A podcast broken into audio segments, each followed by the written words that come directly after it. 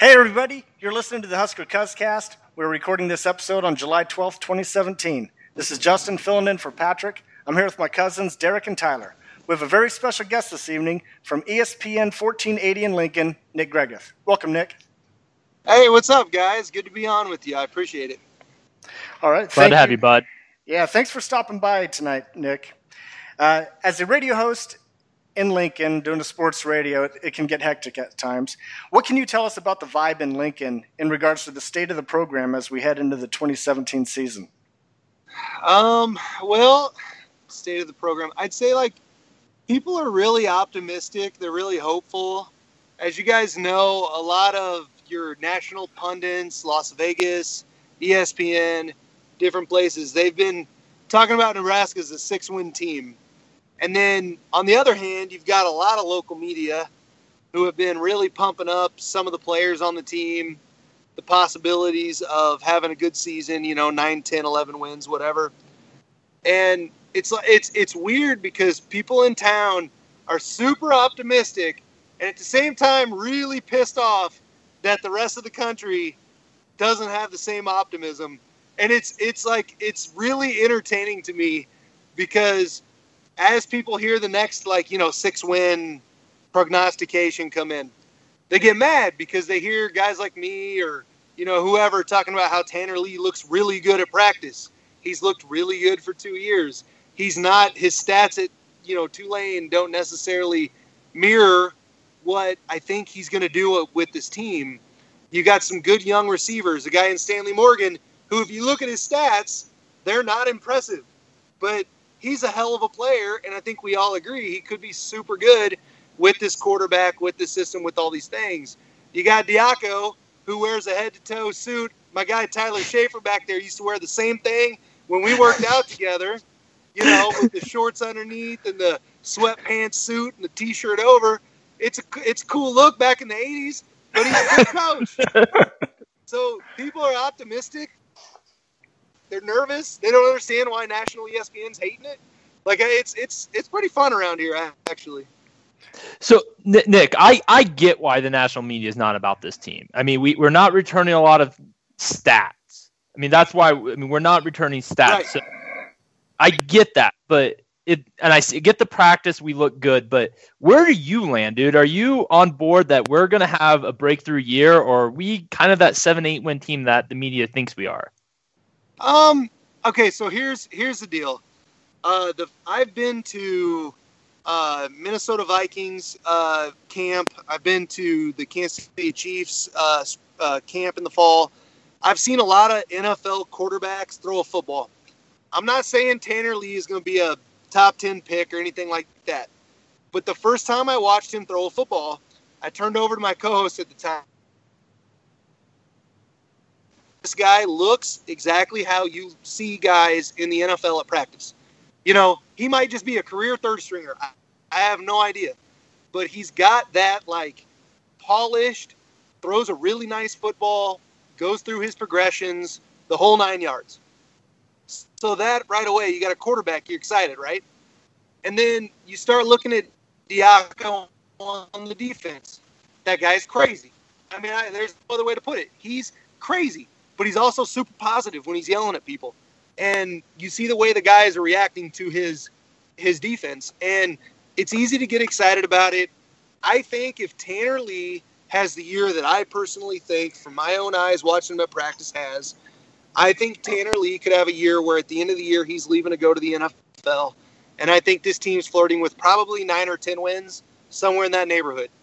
Um, that also is saying that they're going to get an upset somewhere. But I think nine or 10 wins is probably the sweet spot for this team. And I kind of, that's generally where I like, like them at. So, Nick, uh, recruiting has been a lot of fun this year. Uh, you know, it's been fun under Mike Riley in general, but especially this year. And we've joked on this show, you know, are we recruiting for a seven on seven team?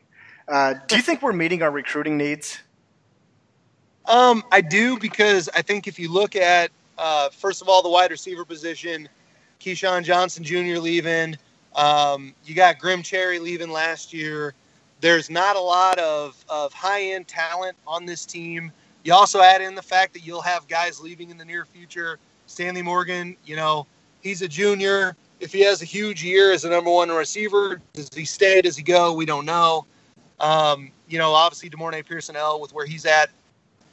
So I feel like wide receiver is a big need. I'll tell you a story, and this will answer your question about the defensive backs because they've been recruiting a ton of them, right? So Yep. here's my story for you.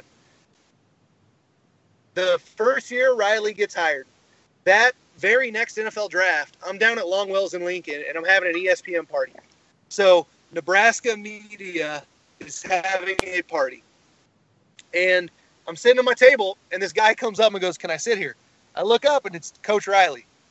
And I was like, hang on, you came to our, our draft party, right?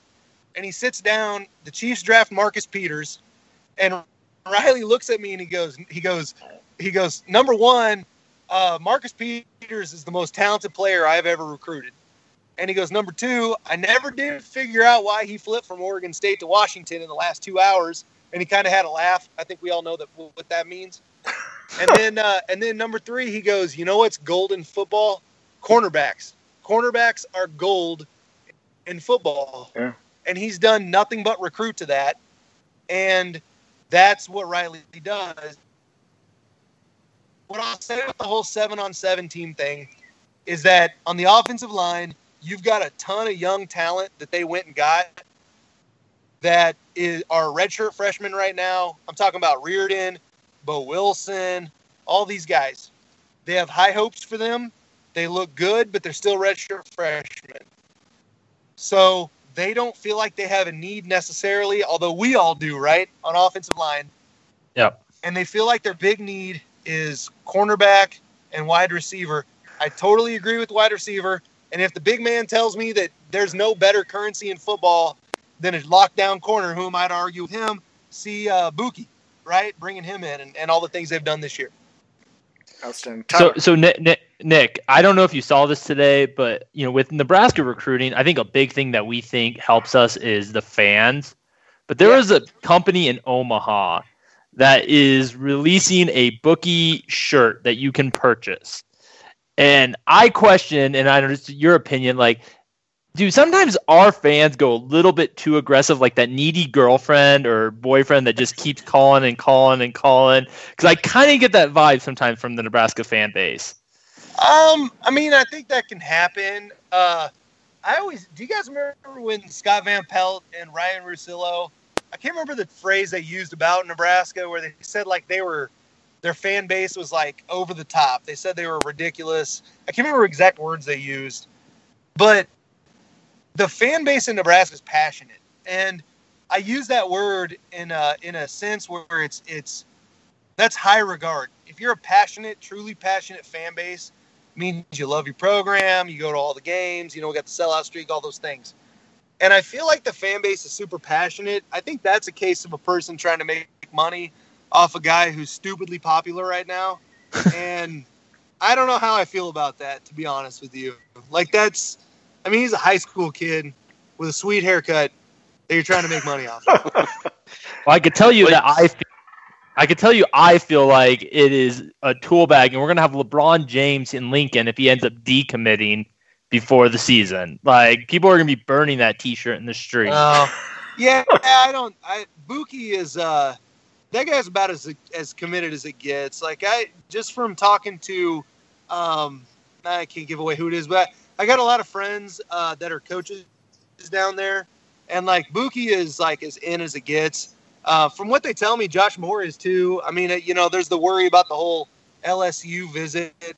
Uh, I'll tell you this: if I was a you know high school kid, I knew where I wanted to go. I'd still probably go. I know Arizona State would be on my list because the girls are hot there. um, I'd probably visit Hawaii just cause. As long as they paid for it, who cares? sure. Uh, but then I'd go to the school I, I wanted to, so I'm not super worried about those guys.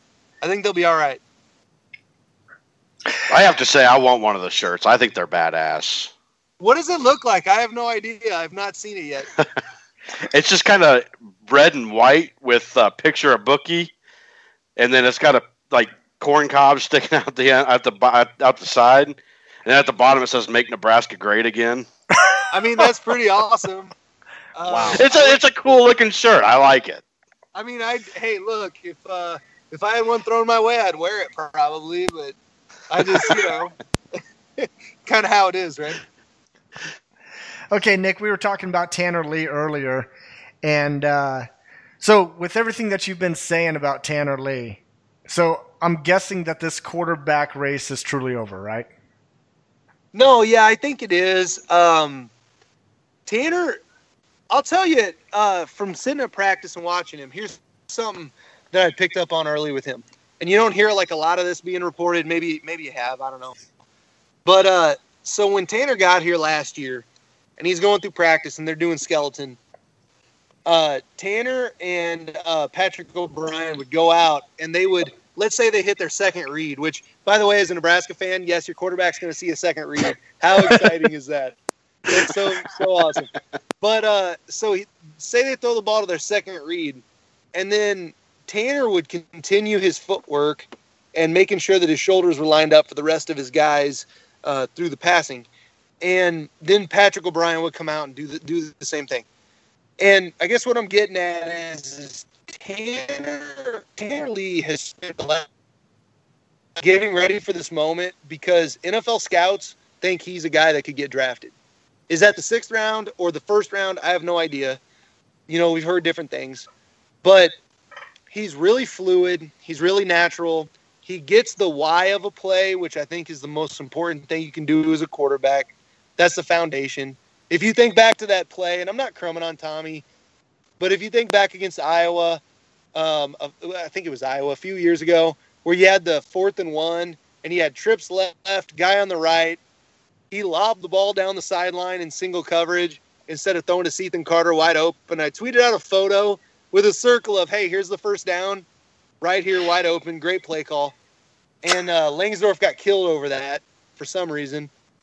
But like, Tommy never got the why of the play. He just was a guy out there playing street football. Yeah.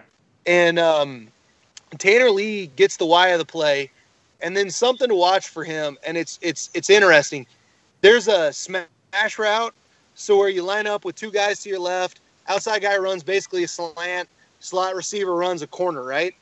And he throws that corner out. That was the touchdown that he threw. Was it Spielman?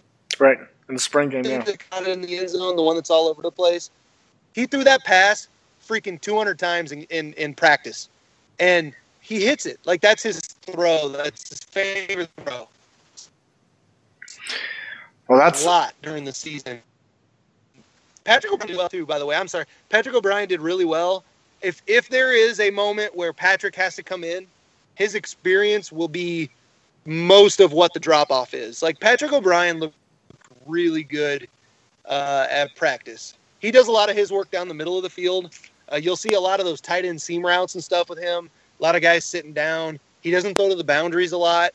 Like that's where Patrick likes to live is is down down the middle of the field, which makes sense because he's a behemoth of a human. He's a big old guy, you know, and he doesn't have to worry about getting hit. So, but that's that's where he likes to to to throw the ball. But yeah, Tanner Tanner's the guy for this job, and I think he's going to end up getting drafted at the end of the year. Derek. So okay, if if he ends up getting drafted after the end of the year, or if he, even if he doesn't, and he ends up playing again next year, are we going to have to worry about either Gebbia or Patrick O'Brien transferring, or do you think they're both pretty much solid staying here? Um, it's always a possibility.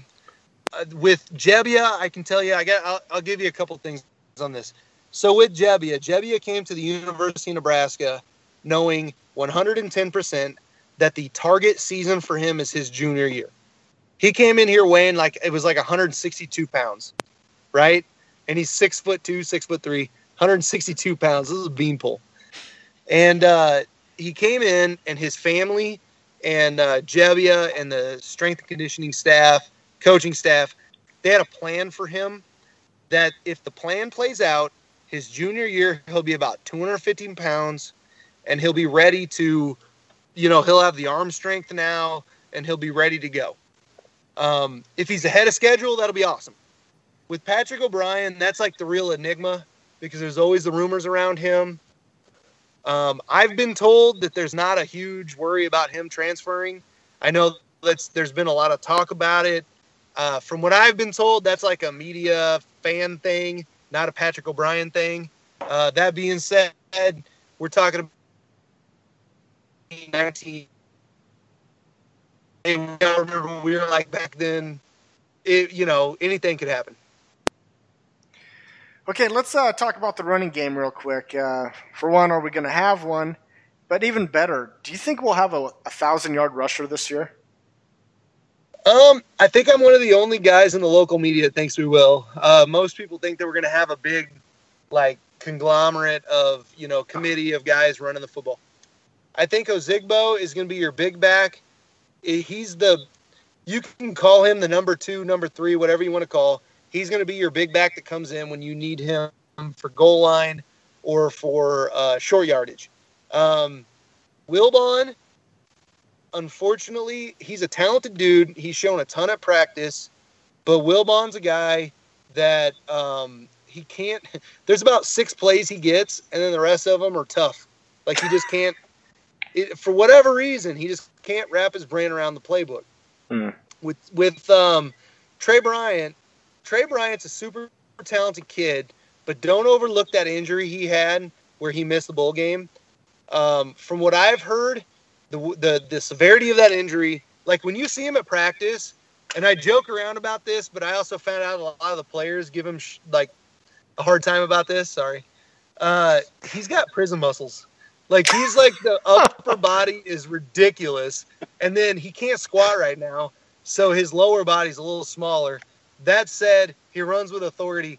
I personally think Tre Bryant, because of his pass uh, blocking skills, he's the best pass blocker on the team. He's going to end up about probably three, four games in. He'll start being the guy that's on the field, you know, for 40 snaps a game. I think he gets to a thousand yards on this team. Um, and also, I think they're going to pass the ball a lot, which will make it so that it opens up for him. Because last year, defenses had eight in the box. Defense worried about the run, made it hard, you know, tougher sledding. Didn't have a quarterback that could take advantage of that, so it made it tougher sledding for him. I think this year is going to be the opposite. I really think it's going to be spread out, and he's going to there he'll average like five, five and a half yards uh, per game, and people are going to be pissed that he's not running the ball, ball enough without understanding that it's because of the passing offense that he's seeing the room that he's getting. If that if if that makes sense. Yes. Time. Nick, first of all, we're we're a PG thirteen show, so you can say shit on this. So oh, good. Okay. Good. Uh, um, but no, hey, uh, just, just- just- fellas. yeah, I, Just we should we should. PG-13. PG-13 means 17 seconds of nudity. I just want to throw that out there. Stick around. You won't get that here. or. We don't, Remember we don't have, Titanic. you don't have Patrick on tonight. We, you're not going to see it without Remember Patrick. the movie but- Titanic when uh, Kate Winslet showed her boobs. That was 17 seconds.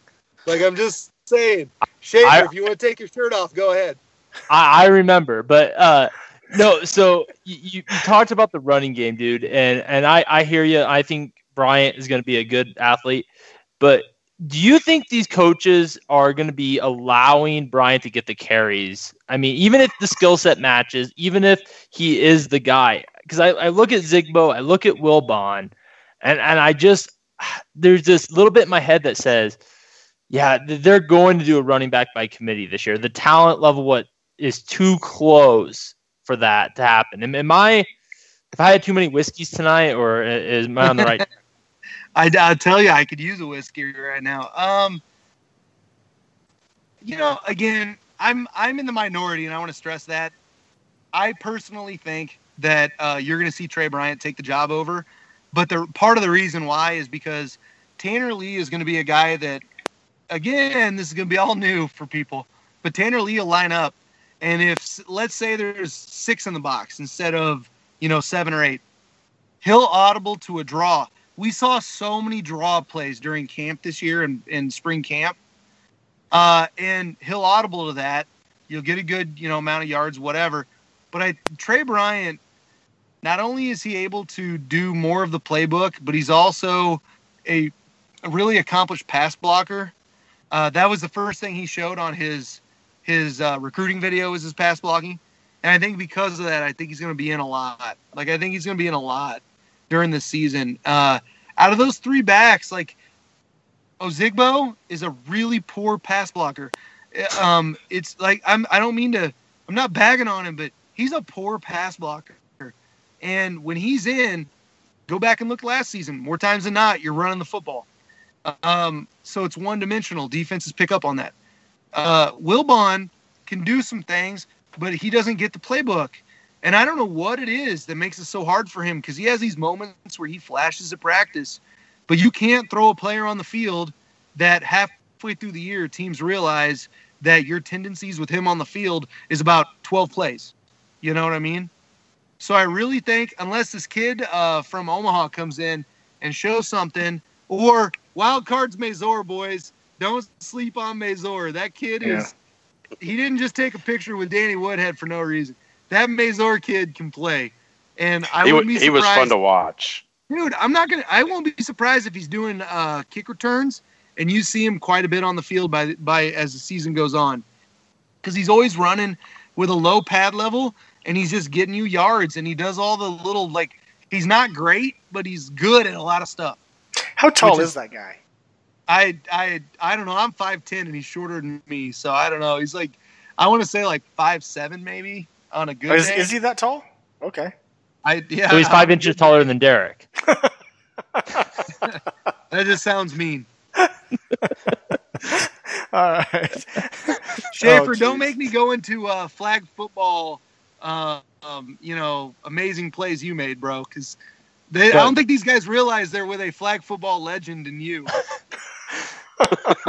Stories for another day. Stories for another day. hey, good dodge. Way to go. You're like Neo right now. Somebody has some explaining to do after this show here. So, Nick, uh, we brought in Bob Diaco, and we're going to be transitioning to the 3 4 defense. What concerns do you have on defense as far as position groups go? Oh my God. Um, my number one concern is who's going to pass, like pass rush. Um, you got guys. Uh, Davis is a guy that they're going to rely on. Um, you know, you, you the the thing is, and the reason they went to him is because they had no pass rushers. Like they Mhm. have no pass rushers on this team. So Diaco's going to have to be really creative and figure out how is he going to get to the quarterback. It's going to have to be disguised. Three four is really good at that. And then you've got a talented secondary, so use those guys. I think you're going to see a lot of Kalu blitzing.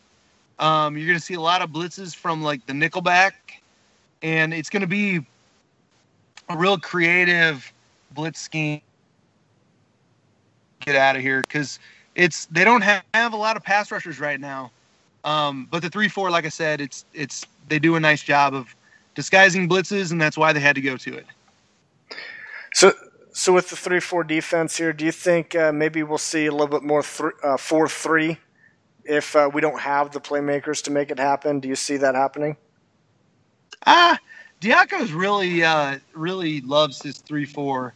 Um, I think you could. They're, they actually, uh, yeah. At practice, I don't, I don't want to get yelled at. Um, at practice, they did a lot of five two. Uh, they did a lot of. There was a lot of different things that they did that they didn't show in the spring game. Um, and it, there's going to be, like I'm telling you, you're going to see some exotic blitzing. Like the defensive backs are going to get after the quarterback.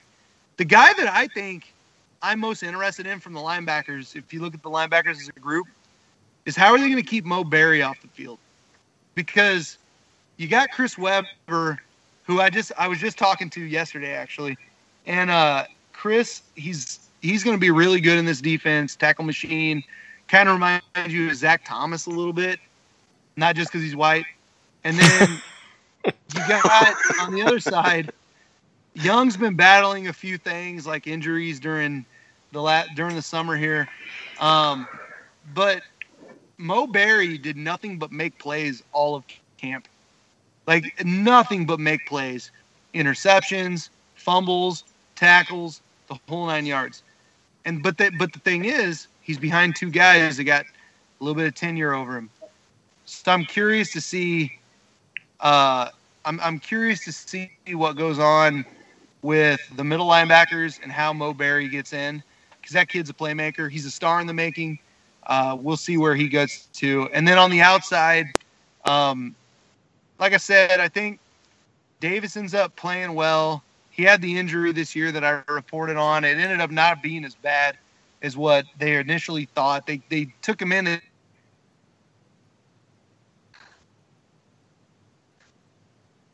What's the had that De'Mornay Pierson-El had that was real bad. Uh, they thought he had that, and then they got him in. He was he was better. He'll get back to camp healthy just in time for camp here in a few weeks. But he's a big part of this, and he's the guy we got to watch. Nice, Derek. So, so I I seen a lot in the spring practice where it seemed like the defense was adapting to this three four defense really well, and it sounded like they were playing really well against our offense. And I had this conspiracy theory, and this is my conspiracy theory only, that the reason we didn't show anything in the spring game was because we didn't want our offense to look terrible in the spring game. no, Diaco is uh, he's worried about people knowing what his team's doing. Uh, can I tell you? Can I tell you a couple stories about Diaco? Do you want to hear a couple Diaco stories? Absolutely. I'd love to to. give Hell you an idea why. Okay, so um, I mentioned this on my radio show, but during things uh, during uh, Valentine's Day, uh, the the these there's these ladies that sit out front of the strength conditioning room. Nice ladies. They make cupcakes for all the grad the grad uh, students, all the coaches that are there that are working for free. Diaco walks in and sees them, asks them what they are. She tells him. He throws them away because his his grad students don't eat cupcakes. Like that's so funny. And then uh, one of the days he walked into the weight room and he walks up and he sees this guy lifting and he's not very happy with the weight that he's lifting. So he's yelling at him and he's like, "You got to lift more, man. Team needs more out of you.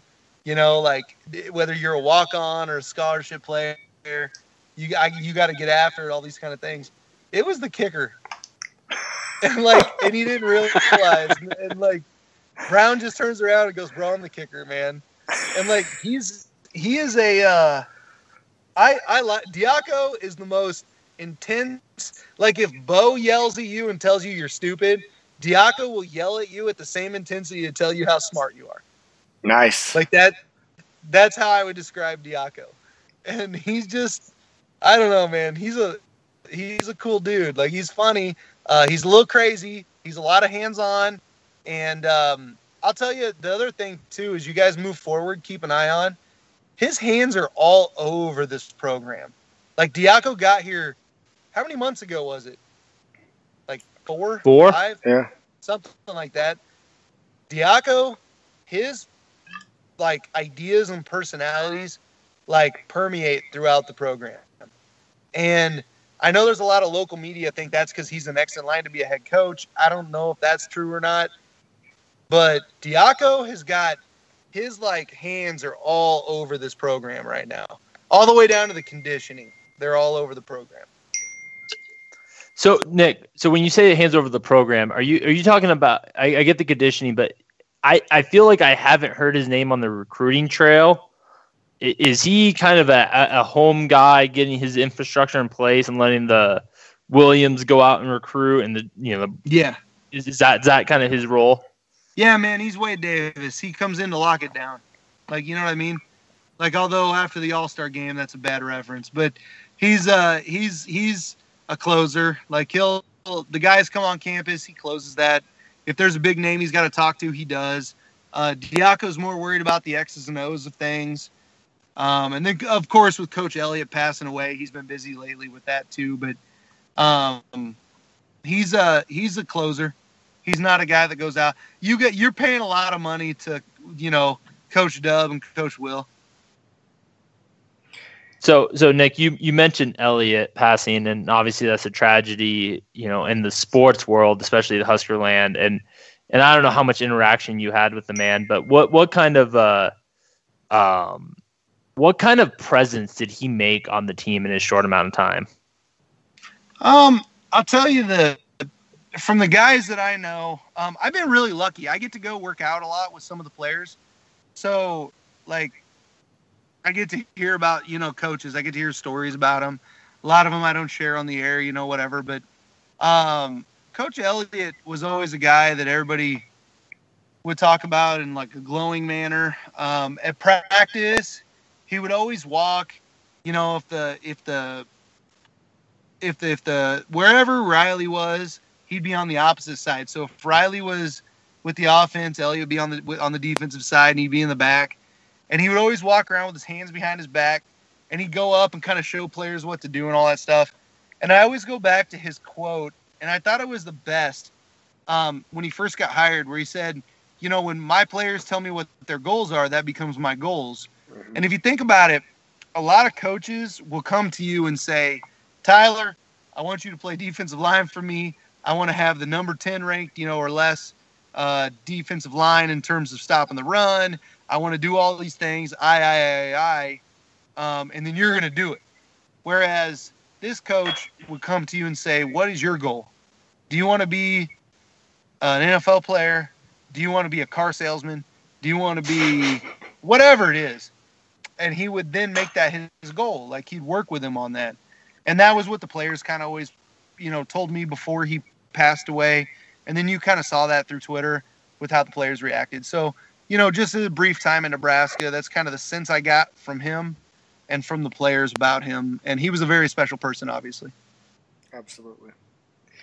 Nick, uh, you brought this up a little bit earlier uh, about the uh, pulling upset. So outside of Ohio State, because I don't think anybody thinks that we're going to will upset Ohio State. What is the worst shot we have at pulling an upset this year? Worst shot at pulling an upset besides Ohio State. Um, man, I can't count.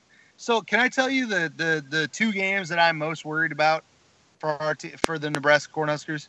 Absolutely. I really hate Penn State, Iowa. How that sets up. Because you go to Penn State and then you come home against a team in Iowa that everybody's expecting you to be fired up for. Those guys were being, you know, dickheads to you the last like during that game. You mm-hmm. didn't have your quarterback, you didn't have any of that stuff. No one's playing well. They're gloating in the end zone. You're gonna have after going to Penn State and playing a physical team, you're gonna have four days to turn around and play Iowa at home. I hate that. And Iowa's got a damn cupcake that week before that it's not an upset. I'm not going to say pull an upset to beat Iowa because Iowa's beneath Nebraska. Like it's, it's never an upset. But that game annoys the crap out of me that that's how that thing played out. Like that just annoys the crap out of me that that's how they end up. They go to Penn State and then have to play Iowa. That just annoys me. Nick, Nick, you you may be one of the few people in the world who hates Iowa as much as I do. Oh, I mean, that, that state is a freaking landfill. Like, there's no reason for it to be there other than we put our trash there and then they calm people into living on it. Like, it's ridiculous. All right. All right. Uh, so, Nick, just to just to uh, conclude here, what expectations do you have coming from for this uh, 2017 season? Um, I think the team's going to be good. I think they're going to win around nine games, nine or ten games. Uh, the sky is the limit for this team in terms of recruiting. Um, I will say that I don't, I don't personally. Um, I want to word this right. I don't. Blades is not coming to the University of Nebraska. Uh, neither is Watts. That hurts. Uh, hopefully they'll be here after they go through a year of junior college. Um, so I think there's got to be. You'll see. Uh, you guys are asking me earlier about recruiting. You'll see an extra cornerback taken because of that. But I think this team's going to be good. I think they're going to end up around nine or ten wins, and then depending on what happens with Tanner Lee at the end of the season, next year is either going to be super special or we'll be talking about the Patrick O'Brien. Uh, you know, his first year as a starter, and I think there'll be a lot of excitement because the best thing they're doing is they're filling up that quarterback room with stupidly talented players. So it's uh it's I think things are looking up. It's just I think people have to see the forest for the trees and understand it's going to take a minute, but once it gets there with the recruiting that they're doing, as these kids become sophomores, juniors, seniors, it can be good. Nick, you touched on Elijah Blades there, and I just want to ask one thing here. Uh, is that the reason for all the crystal balls for Houston Griff- Griffith, or do you mean a, another defensive back after that? Uh, it wouldn't surprise me if they get another defensive back after that. But yeah, I don't. From everything I've heard, uh, Elijah Blades is already going to be in a community college, um, which is unfortunate. You know, I was rooting for him to get here. Mhm. Uh, very talented. You know, you six foot three, three corners don't grow on trees. But I also will say the staff is the type of staff that will keep in touch with him. They'll stow him away somewhere, and then hopefully we'll see him here down the road. All right. Well, uh, Nick, thank you so much for your time tonight. This was a hell of a lot of fun. Hope we get to do this some other time, maybe. But, hey, uh, anytime you guys want to. awesome. All right. fun, well, uh, thanks, and uh, everybody follow the Husker Cuzcast on Facebook and on Twitter at Husker Cuzcast. Drop us a comment, good or bad. You can catch all of our episodes on Podbean and on iTunes. On behalf of Derek and Tyler, we want to thank everybody for listening, and we'll be back next Wednesday. And as always, go Big Red.